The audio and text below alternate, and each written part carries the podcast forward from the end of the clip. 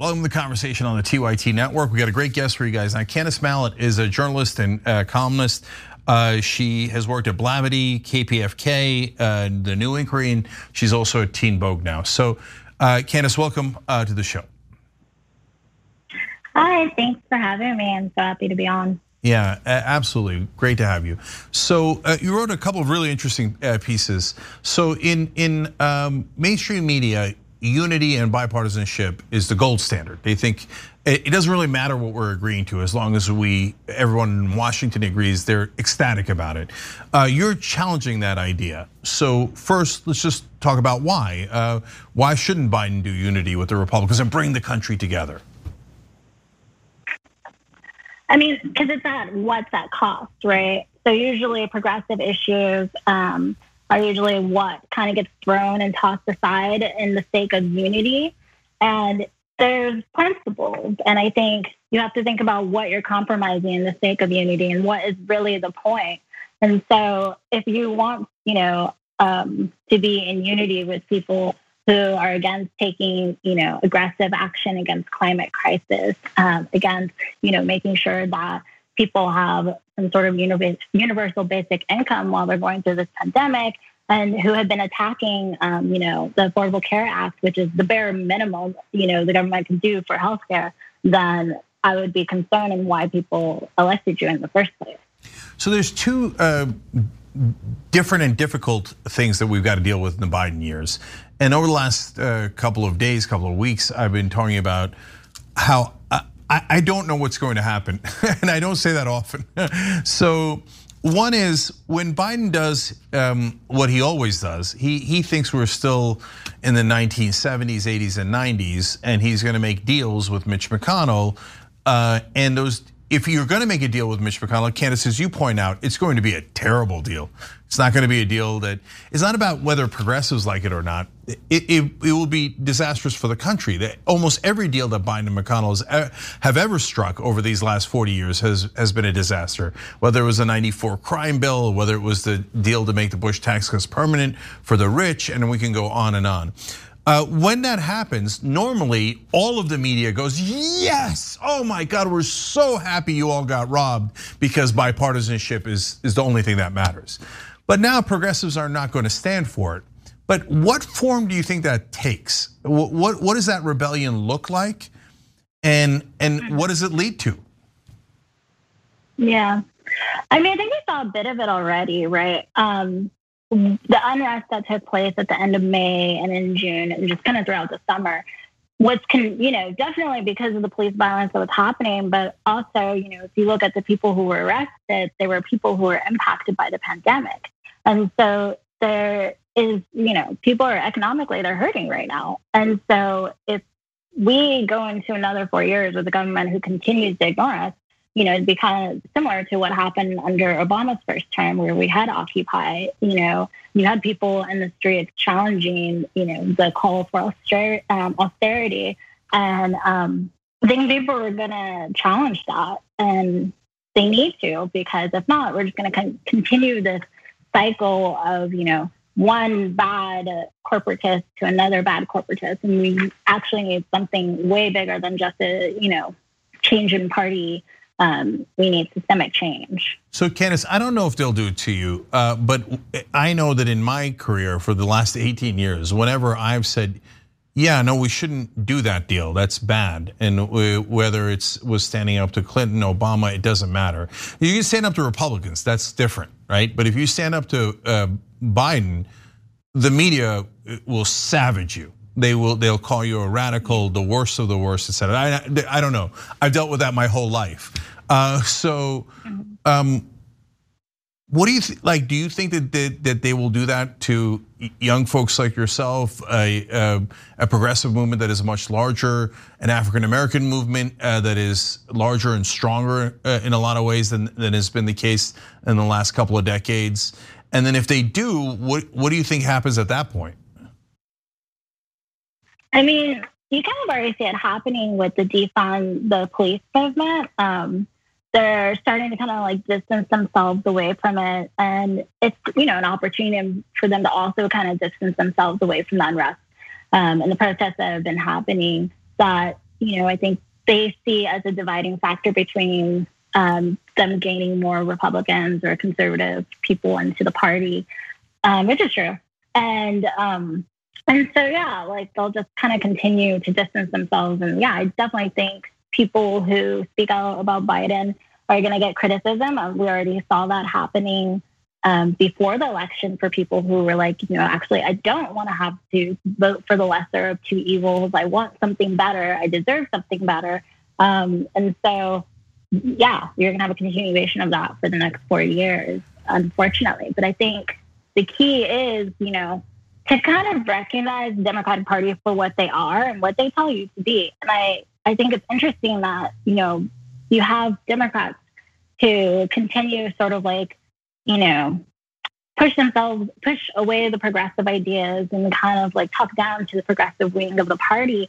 Um, and progressives kind of just continue this relationship with them. And I'm wondering why, you know, um, if the Democrats aren't serving the needs of what your, you know, interests are or policies that you want to see happen, then maybe it's time to either form a new party or, you know, question the idea of, you know, the two party system completely.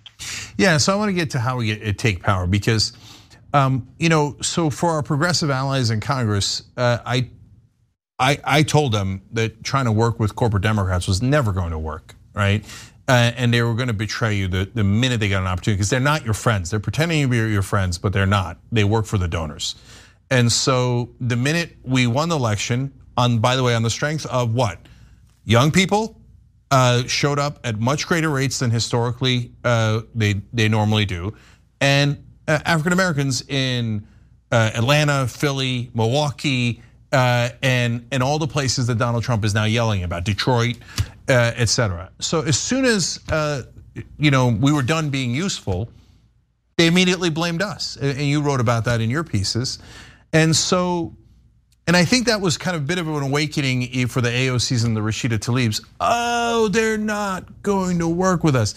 Now, but then we get into the intractable problem of starting a third party is enormously difficult, massively expensive. And, and that's our number one problem is we don't have enough money. Um, and so what do we do then at that point in, in how to fight back in a way that's effective that gains us the results that we want? I mean, yes, I think having a opposition party to the Democrats that aren't the Republicans is going to be a difficult task. Um, but at what point, you know, do you take that task, right? Like if you want electoral politics and you want to have, um, you know, your ideas represented in your government, then at what point do you kind of just recognize that like that's not going to be able to happen um, in the Democratic Party, at least not anytime soon, right? I mean, you are seeing more progressive people take House seats, um, but you know, we really don't have time to sit and try to turn over the Democratic Party when we have the climate crisis happening right now. And so we need drastic measures to happen, whether that's people, um, you know, realizing that in four years from now, either Biden or you know Kamala Harris, depending on if Biden only wants to um, only plans to run for one term, is going to run. And so, if someone wants to be the progressive challenger to that, they should be starting their campaign now and not waiting until a year before that, um, a year before the election. And that also just means like organizing and you know building up our own community sort of networks and having mutual aid, having neighborhood assemblies kind of taking away the power that we depend so much on the government and like empowering ourselves to have that, I think is also a tactic that, you know, is being utilized and can be utilized in a larger level. Yeah, no, I, I know the first step. Uh, the minute you propose things like that, the rest of the media will yell at you at the top of their lungs. It's it's less the corporate mm-hmm. Democrats we have to worry about than the mainstream media, because the mainstream media mm-hmm. despises anything that doesn't call for unity and bipartisanship. I don't know what happens next though, because yelling at me is easy. Uh, I think yelling at a whole new young generation is a little more difficult than they realize. Um, so, uh, but I want to ask about one last thing as quickly as we can. You wrote in one of your pieces Biden's call for a united America boils down to nationalist propaganda. That's really interesting. T tell us what you mean by that. So, you know, the idea of this America where we're all united is part of like the myth of America. Because if you look at the, from the existence of, you know, genocide of indigenous people in this country, from the enslavement of African people, um, you know, there was not unity of the people who like those people were not unified in the idea of America. But they were, you know, subjected to it. And so this idea of just like one American is part of like, you know, the nationalist idea of, you know, us being one. And that's important to nationalism because that feeds into, you know, whenever we go to wars and pushing that idea or sort of the sake of um, creating one and all together. And I think challenging that, sort of looking at unity as nationalism, um, or at least a, a try for that, kind of makes you question like, well, what does it mean to have unity in this country? What do we give up? And like, do we want that? Like, what are my principles? You know, if yeah. I'm someone who's an abolitionist, do I want to be unified with people who, you know, believe in having the prison system or who believe in capitalism? You know? Yeah. And so, so if that's the case, then no. Yeah, I, I, want people to understand it as we go here that uh, Kandist is saying things that are very similar to what Frederick Douglass said. Um, and uh, at the time, the media and the, the you know the so-called left movement or the people that were in charge in the left back then told Frederick Douglass, "No, we got to go for unity." And he's like, "You want me to unify with who? The slaveholder?" and their idea was, "No, you know, you're doing it wrong. You're calling for re like rebellions from time to time, and that's unacceptable." He's like, "No, slavery is unacceptable." Uh, and so this call for unity is not a new trick. It's a very old trick because no one ever asks, and this is why I get so mad at the mainstream media. Unify behind what? Behind what? And if you say unify behind slavery as they did to Frederick Douglass, our answer is we're on air, so I'll go with hell no. okay. And if you say unify now behind more tax cuts for the rich and more of the disaster that we've had in this country for the last 40, 50 years, the answer is no. And so what happens after that is anybody's guess. But Kandist Mallett, really interesting pieces. Thank you so much for joining us uh, on the conversation. We really appreciate it. Thank you for having me. Absolutely.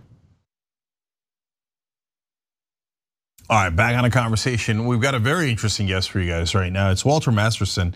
Uh, he attends uh, Trump rallies, uh, and interesting things happen uh, when reporters talk to him or he gets taped. Let's take an example of one here. We want to stop the recount, but we also want to recount. Okay, at the same time, you want a recount and to stop the recount. Because, I mean, you know, some states, you know, we're ahead, so we you know it's like, all right, stop counting while we're ahead. And then other states, you know, we want to, um, we're behind, so, you know, we that it obviously needs a recount. You're not okay. counting all the so, votes. so wherever you are behind, you need a recount over there, and like wherever you lead, like you need to to keep counting the votes. Isn't it sort of like biased? no. What? I mean, no, the liberal media is biased. Yes, we're is biased. We just want um, our president, um, America. Uh, Democrats did bad things, 1800s, racists, walk away. George Soros, Hillary Clinton, um, Nancy Pelosi, and um, you know, trust the plan. Do your own research. You know what I mean? Thank you very much. Thank but you. We're not stupid. Yeah, we're not. Donald Trump is a genius. That's what the J stands for. Now, Walter, uh, you're here on uh, TYT Network. Uh, tell us, does the J actually stand for genius? Um, well, I mean, you tell me. I mean, you know, is Donald Trump not the smartest man you've ever met? I mean, he he beat COVID in what, like three, four hours? Come on now. I, thought maybe it took three or four days, but I, am getting the updated. It, it, turns out it was three to four hours. That's that's why everybody's yeah, still alive. Like it's, I mean, it was just you know, just he took like a nap and stuff. It's fine, right? Yeah, no, it's fair. That's fair, and I like that you're challenging us, the liberal media, uh, to get it right. All right, no, if, if, you couldn't tell by now, and in the beginning I couldn't tell because that that bit you did, Walter, was so good. I, I couldn't tell if you really were MAGA or pretending to be MAGA. But uh, but you know how I found out, Walter? Because when I posted on, on Twitter, everybody's like, "Is that Walter Masterson?" Because that looks like a Masterson project. Um, so uh, how how long have you been going to these events uh, and basically trolling the trollers? So I, yeah, yeah. So few few months. I went to so I started playing around with people in New York City that was fun. I thought, okay, what if I went up to people and just agreed with them, like just over agreed with them and was just sort of hyperbolic about it. And so I tried that and was it didn't it sort of doesn't work. And then what I actually found out to my surprise is that when you are dressed like a Trump supporter, that's it. Then people engage with you. Trump supporters engage with you. Um, the the rhetoric doesn't doesn't matter until you are dressed like a Trump supporter. Oh, that's so interesting. I'm so glad we have you on. I never heard that before. See, I'm gonna show you a clip that Walter had with someone in New York. Uh, I assume it's one of the earlier clips because you're not dressed as a Trump supporter and the guy wigs out a little bit, but I wanna give have you give context to it. The guy has a sign, it's uh, not necessarily easy to read in the beginning. What did the sign say about an Oreo cookie and explain what that is? Okay, so this is like some old man racism that like I've had to explain this to people. So Oreo cookie means someone that's uh, white on the inside and black on the outside. So he, he was saying black lives only matter when it's a when it's a um like an Oreo, like a someone who's white on the inside and black on the outside, and they shoot a black person. He he made a sign, then thought, and you know this would be great. He to go in front of Trump Tower and say this. Yeah. And you know, advocate this. So Oreo cookie is an offensive term, right? to say the least. And uh, yeah, I, it's it's like an old it's it's like an old offensive term. So yeah. like black people know what that means. Um, older black people know what that means. Yeah, Appar- and, apparently. Yeah, so. and there's like a whole like Wiktionary of old racist terms.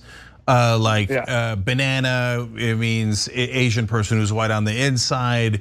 Uh, my folks used yeah, to be Twinkie, yeah, yeah. And then there's old words like Mohammedan for uh, a Muslim American.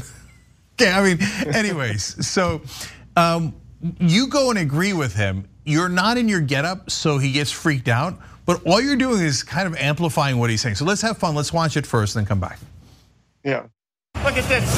No, no, don't touch the sign. I will not touch the sign. Touch the sign. Because Black sign Lives Matter wants to get rid of Oreo cookies. No, those are black. Police. No, they, the Oreo cookies, Nabisco, Chips Ahoy, all of it. They want no more Keebler elves. There are people with white suits and butterfly nuts waiting for you at the corner over there. They're going to take you straight to Bellevue. There'll be somebody there to give you medicine that you really need. Go, get into the get into the end. Hillary Clinton is working to try and take away your Oreo cookies. Wake up, America! Okay, so and he's got like guns on his jacket and stuff, and and he never yeah. understood that you were trolling him, of course.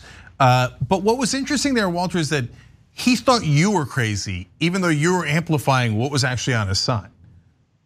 Yeah, I just I saw that once I saw him, I was like, oh, I gotta mess with this guy. And then I saw the Oreo part, and I was like, oh, okay, that's that's where I'm going with this. This is this is too good. I was there for a completely different reason. I I raised money um, for Black Lives Matter, so like I made a thing where like you can buy a video for $20, I'll make a video, custom video saying whatever you want in front of Trump Tower, and the money goes to Black Lives Matter organizations. So that's yeah. awesome. And that, awesome. so I was just there doing that, and then I was like, oh, hi. Well, since you're already here, let's do this. Yeah. And then, but what the funny thing is, is there's nothing.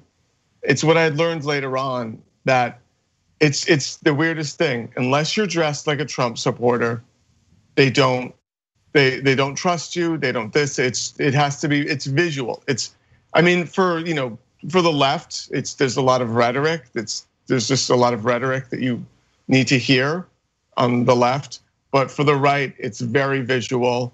it has to be right there before someone will, you know, just engage with you, trust you. Because I mean, I've tried this and failed that countless times to, to engage someone. No one wants to engage with me if I'm not in in the proper attire. Yeah, in my experience. No, you know, I I I instantly understood it as soon, as soon as you said. I'd never heard it before, but the reason for it is because of identity. Um, they say, okay, then he is part of our identity. He's okay. Then he can say any insane thing he wants. We all say insane things. But if you're not part of our group and you're not part of our identity, then you're the others. And the conservative brain is repelled by the others. But if you're inside the wagons, then uh, uh, have at it, Hoss. Then we're 100% on your yeah. side. And, and, so that's what the, yeah, so, that's I mean, what the uniform represents. So it's instead of having a McDonald's or a UPS uniform, you put on the MAGA uniform. Then you can say all the crazy stuff you want. Um, and so that, yeah. that's why I think your comedy is brilliant, but it, it, and, and partly because it's funny, but also because it exposes something interesting. Speaking of which, in the time that we have left, you went and interviewed uh, some Proud Boys guys. What was the context for that, and what did you learn from that? I, I still actually keep in touch with some of them. They don't know that I was just there trolling and stuff like that. So, and I, you know, I wanted to honestly learn more. They talk about how they're, you know, on the Q platform, and so yeah, I said, all right, like let's. I wanted to learn more about this. So, and yeah, the a lot of what they said, you know, was just regurgitated anti-Semitism. And people, you know, people say that Proud Boys are racist. They're not racist in the way that you normally would think that they're racist. I mean, because you have people, Proud Boys there that are, you know, Latino, you have, you know, of all types. And so it's a it's a very weird type of just you know discriminatory group. It's not what you normally think it is. So it's it's a bit tough to wrap your head around when you're when you're speaking to some of them. I agree with you because those are facts. Uh, a lot of their membership is Latino, and some of their leadership is Latino. Um, uh, not not over fifty percent or anything, but a surprising amount. I, I, will say this. So what's what's really important, and what was very disturbing about going to all these rallies, we're going to have as a nation a very serious discussion about this in a few years. But I'm saying it right now, is that QAnon is radicalizing BIPOC, Black, Indigenous, people of color. Mm-hmm. It is radicalizing them. Mm-hmm. That's what I've seen at the rallies. I, I'm, I've seen all types of people at Trump rallies. I'm not shocked anymore. Like there's, I don't assume just because someone is a certain race, color, creed, uh, orientation that, that you know they're an ally is so nothing shocks me. And I've had a lot of conversations. It all comes back to Q. That was the gateway drug. I think that they take advantage of people's pain. Once they see a pain point, and in in the case of Q, it's child molestation. They just dive into it, right? And they press that open wound, and then people go, "Oh, they must be on my side because they realize my pain." right? And then the two groups that they're most against are actually not black folks or Latinos or any of that. It's women the misogyny, uh, I think, unifies a lot of the Proud Boys.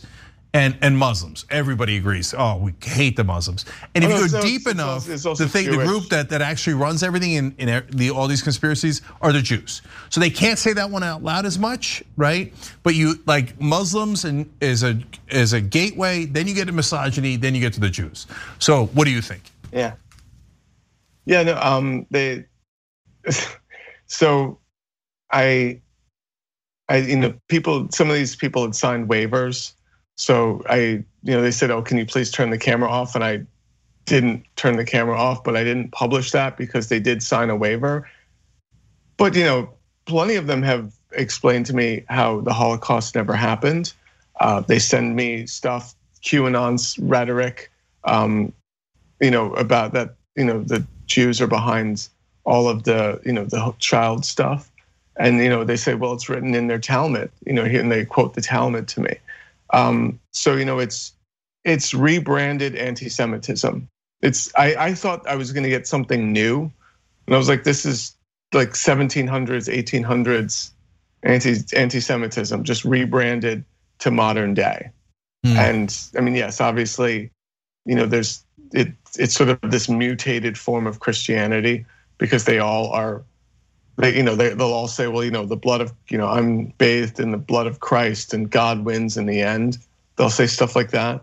Yeah. Um, no, so it's it's no. it's really weird, and and Yeah. it's it's it's also like it, it's tragic because you know when I think of people like Bernie Sanders, you know, they want, you know, they want um they sort of want the same things. You know, this is you know, people on the left want the uh, the financial elites to you know be brought down and for there to be equality.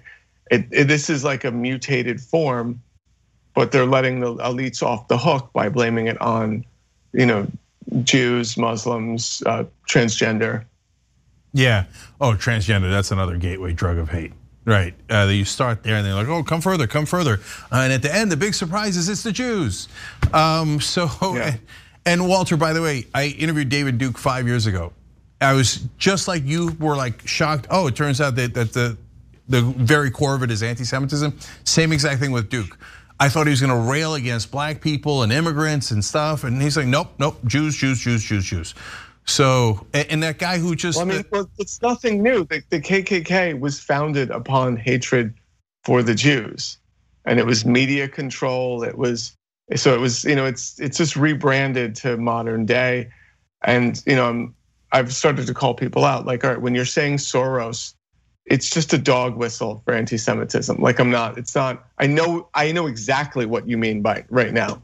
Like, and I'm not going to pretend that. Let's not pretend that we don't know what you mean. Yeah, know, hundred percent, hundred percent. George Soros. Yeah, no, no, they're obsessed with Soros because of the anti-Semitism, billion percent. And and so like if they want to get donor money out, progressives want to get donor money out. Are you crazy? We'd be happy to do that, right? But we're not going to Yeah. co-sign on to the insane anti-Semitism that has plagued this earth for all this time. There, so it, it's so sad how they're dragging people down into this muck of hatred, and, and in every part of it. Like, look, last thing, uh, the the evangelical pastor that just got in trouble for saying let's start executing Uh, scientists and professors and Democrats. He's the same guy that during impeachment called it a Jew coup. Okay, so this thing has been underneath the surface, boiling, and no one even like no one in power realized it. And and it, and we think that oh, Trump lost, it's over. Nah, it ain't over at all. So I'm really worried about what's going to happen in the future. And Walter, I mean, I was at the MAGA rally in DC. That was, I mean, the stuff that came out of everyone's mouth there was just the weirdest thing ever. That was the most, that was the crazy, the most crazy people came to that rally. And I've been to Trump rallies before, and that rally was full of the absolute craziest people. If you went there, you were crazy. you know? all right, Walter, uh, where can people find more of your videos? Um, you can follow just every platform I'm on. It's just Walter Masterson. Uh, so YouTube, Walter Masterson. Uh, on follow me on Twitter, uh, TikTok primarily, and Instagram. Just you know, Walter Masterson. Straight through one one word. All right, Walter, amazing work. Thank you, brother. Appreciate it. Keep going. Thank you, thank you so much. Cheers. No problem.